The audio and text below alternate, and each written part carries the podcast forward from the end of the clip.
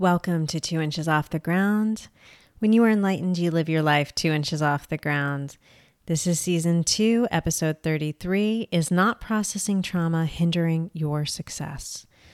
We are going to delve into something today that is unprecedented to me. I've never heard of it.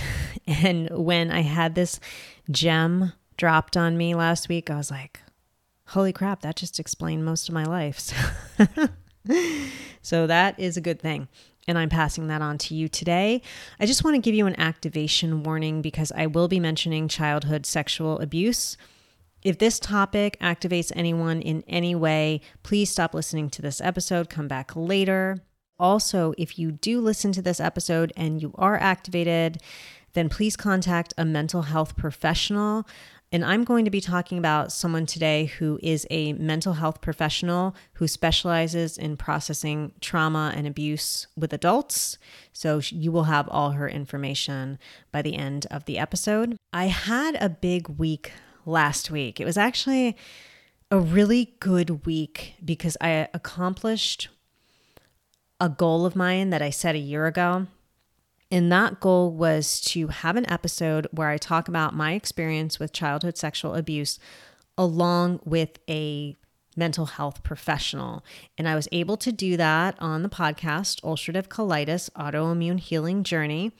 Episode 13 Healing Trauma with Allison Chawla, Childhood Sexual Abuse Conversation. And I will put that in the show notes. I am very proud of that episode, which I know is egotistical to say, but I am. because I've realized that I have had two experiences in this lifetime that involve stigma. The first one is IBD, so inflammatory bowel disease. No one wants to talk about inflammatory bowel disease, especially the graphic details. So that's what I do on ulcerative colitis, the podcast.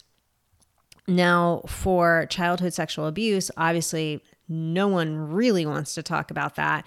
But what happens is when we don't talk about it, then people like me cannot come forward and get help. That's the problem. And then as a collective, we stay unhealed and we stay at this lower vibration. So by coming forward, and discussing childhood sexual abuse, discussing my experiences, hopefully that can help at least one person to come forward, get help, and live a much healthier and happier life. At the end of the week, I was then on Allison's talk show called Talk to Allison. It's a radio show right here locally, and the episodes air also as a podcast called Talk to Allison, available everywhere. I will put the link in the show notes of our episode. In that episode, I was talking about, again, childhood sexual abuse experiences on her radio show. So it was it was a heavy week. it was a good week. I feel like I accomplished a lot. And then at the end of the recording with Allison on her radio show, she just drops this incredible gem that's unprecedented to me. I never heard it before. And that's why I wanted to pass it on to you. It's a psychological concept about abuse and trauma that just blew my mind. All right, so let's delve into this because this one is a little bit tough for me to articulate to the point that this is actually my second recording because I wasn't happy with my first recording and how I articulated it. I felt like I was like just stopping and going. But this time, man, I did my um what do you call that thing? I did my tuning fork, which the dogs hate. But I did my tuning fork and I did my I have this like nasal spray thing that's for the heart. So I feel like my energy has been cleared out, so I'm ready to talk right now and I'm in a better place. So hopefully this recording will go much better. All right. So on the episode Talk to Allison last week, this is what Allison Chawla, who is a psychotherapist, said. For many people, success represents the end psychologically. For people who have been abused or who have experienced loss early, if they haven't processed trauma, success represents either the abuse returning or death occurring. You work so hard, and there's something that feels very final to success like, okay, finally, I become what I think I should become. But then what's on the other side of that? It feels like an ego death or a physical death or the possible return of something threatening because you constantly need something to work towards or even fail at. So you're not facing the agony of the abuse. It's very complicated. When she said that, a light went on because when I went onto her show and on my show, I wanted to include the idea of from what I've observed about myself and what I've heard from other people is childhood sexual abuse survivors. A lot of us cannot accomplish success in one part of our lives, even though we have all of the tools for success. For example, for me, I'm talking about career. So I have the advanced degree. I went to all the right schools, the whole nine, but still I had felt up until a certain point I was not achieving career success the way I had wanted to. And I could never figure it out, you guys. This is the thing that would kill me is I went to two traditional therapists to talk it out. They were great. We never talked about the abuse because I didn't even realize what was going on at that point. They could not figure it out. I've read books, been to all the energy healers, done all the things, still could not figure it out. Up until this point, I had no logic or reasoning behind why this part of my life I couldn't accomplish the way I wanted to accomplish. It was just a big mystery to me, but I always knew in my heart that it was more than just, oh, you know, maybe you're just not. What did someone say to me once? I had an ex say something kind of insulting to me. Oh, what, what did he say? Oh, I'm not resilient. well, I'm a, I'm a survivor of childhood sexual abuse and I'm a pretty functioning person. So I am pretty resilient. So I would actually disagree with him on that one. But he was saying, oh, maybe you're not resilient enough. Maybe you just, you know, don't bounce back. You don't rebound the way you're supposed to. And none of that ever felt right to me.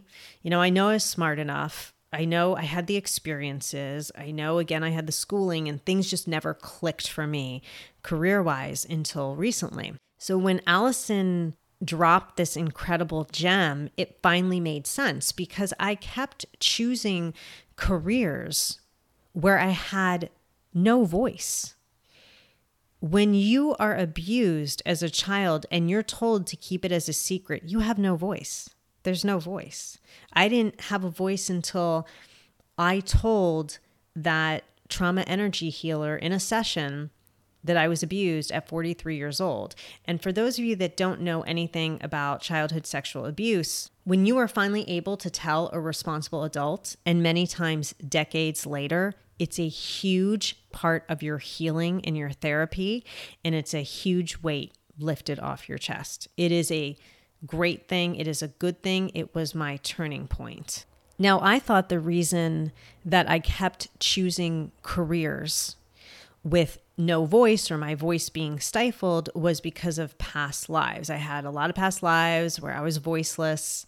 So I was like, okay, that makes sense. That energy carries over. But now I realize not only was the past life energy, but it was being abused as a child and not being able to divulge that secret. That is the reason why the success never came to me the way I thought it should. And I know success means different things for different people.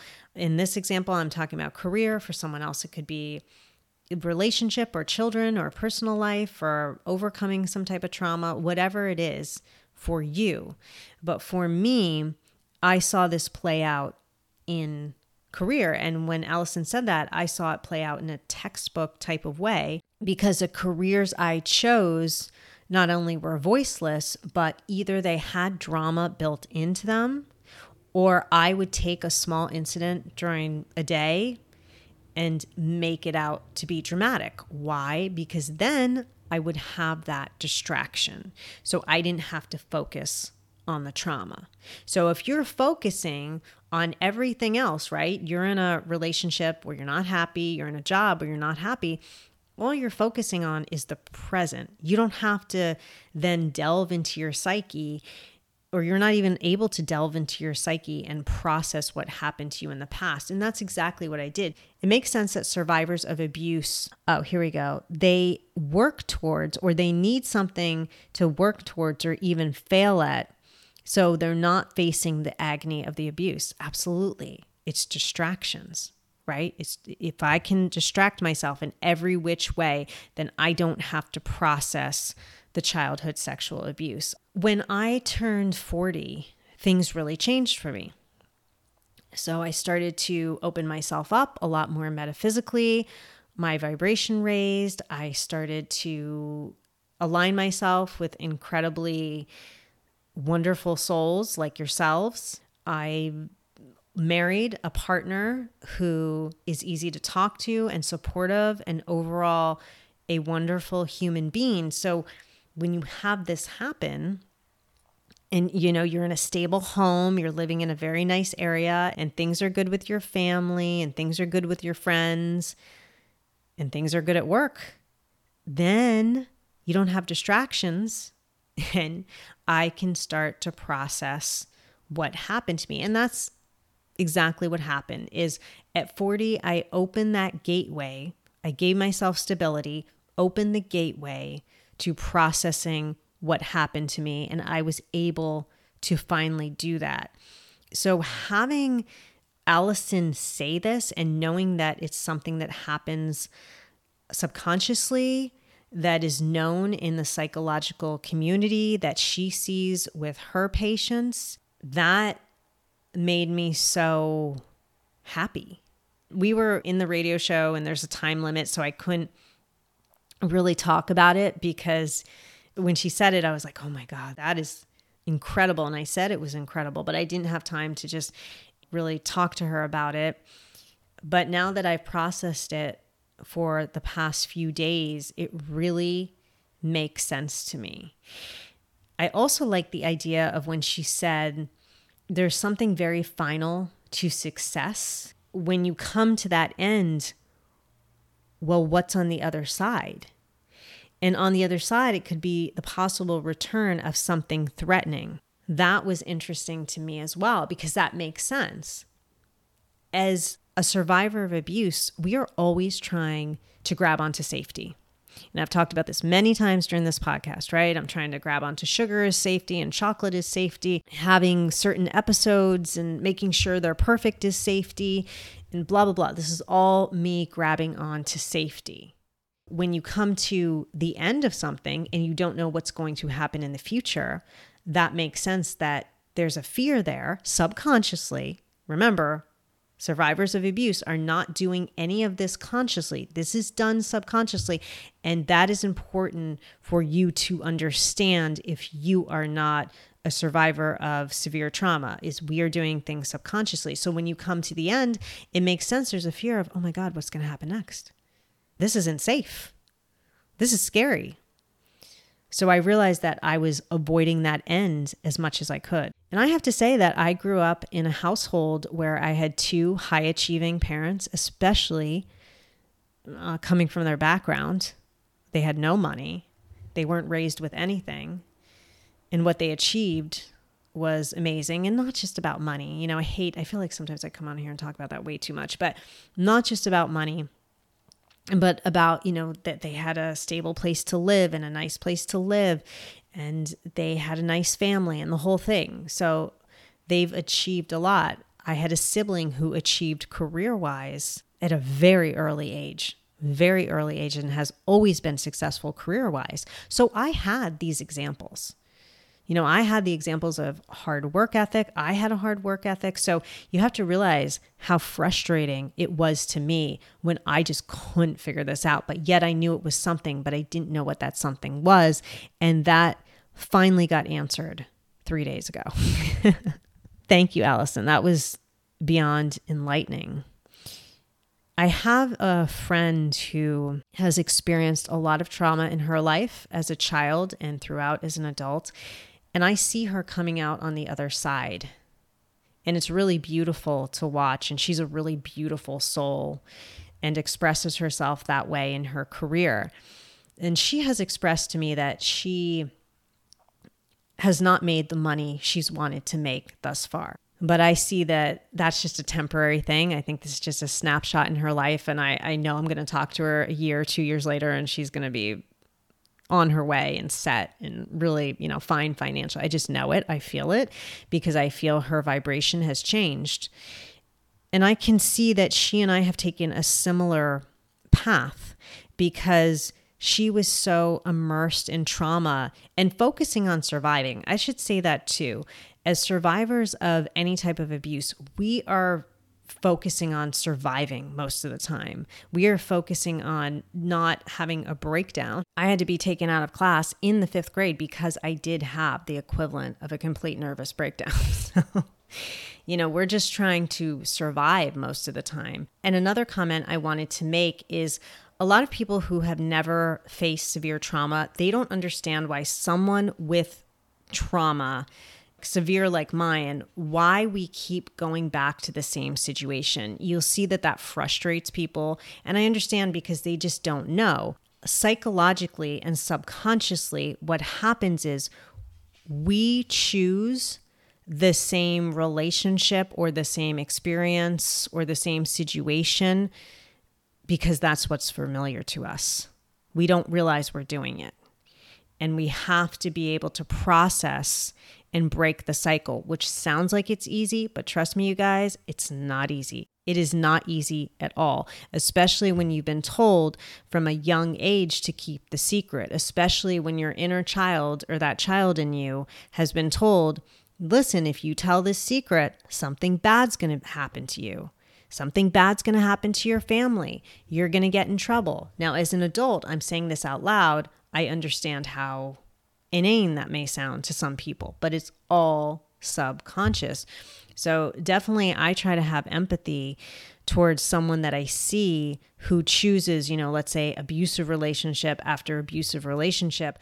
I now know because of my journey, they have not processed what they need to process yet. And that's their path. That's not for me to interrupt that is something they need to realize. So, back to this friend, this friend and I went through a similar path career wise where we were both so focused on the trauma or traumas that we had endured that we were distracted and there was no room. But now that we're both processing all of this trauma, we're able to move on to the other side. And now that I'm coming out on the other side, what I find comforting is all the resources I have around me and that I'm not alone. I'm not alone in all this.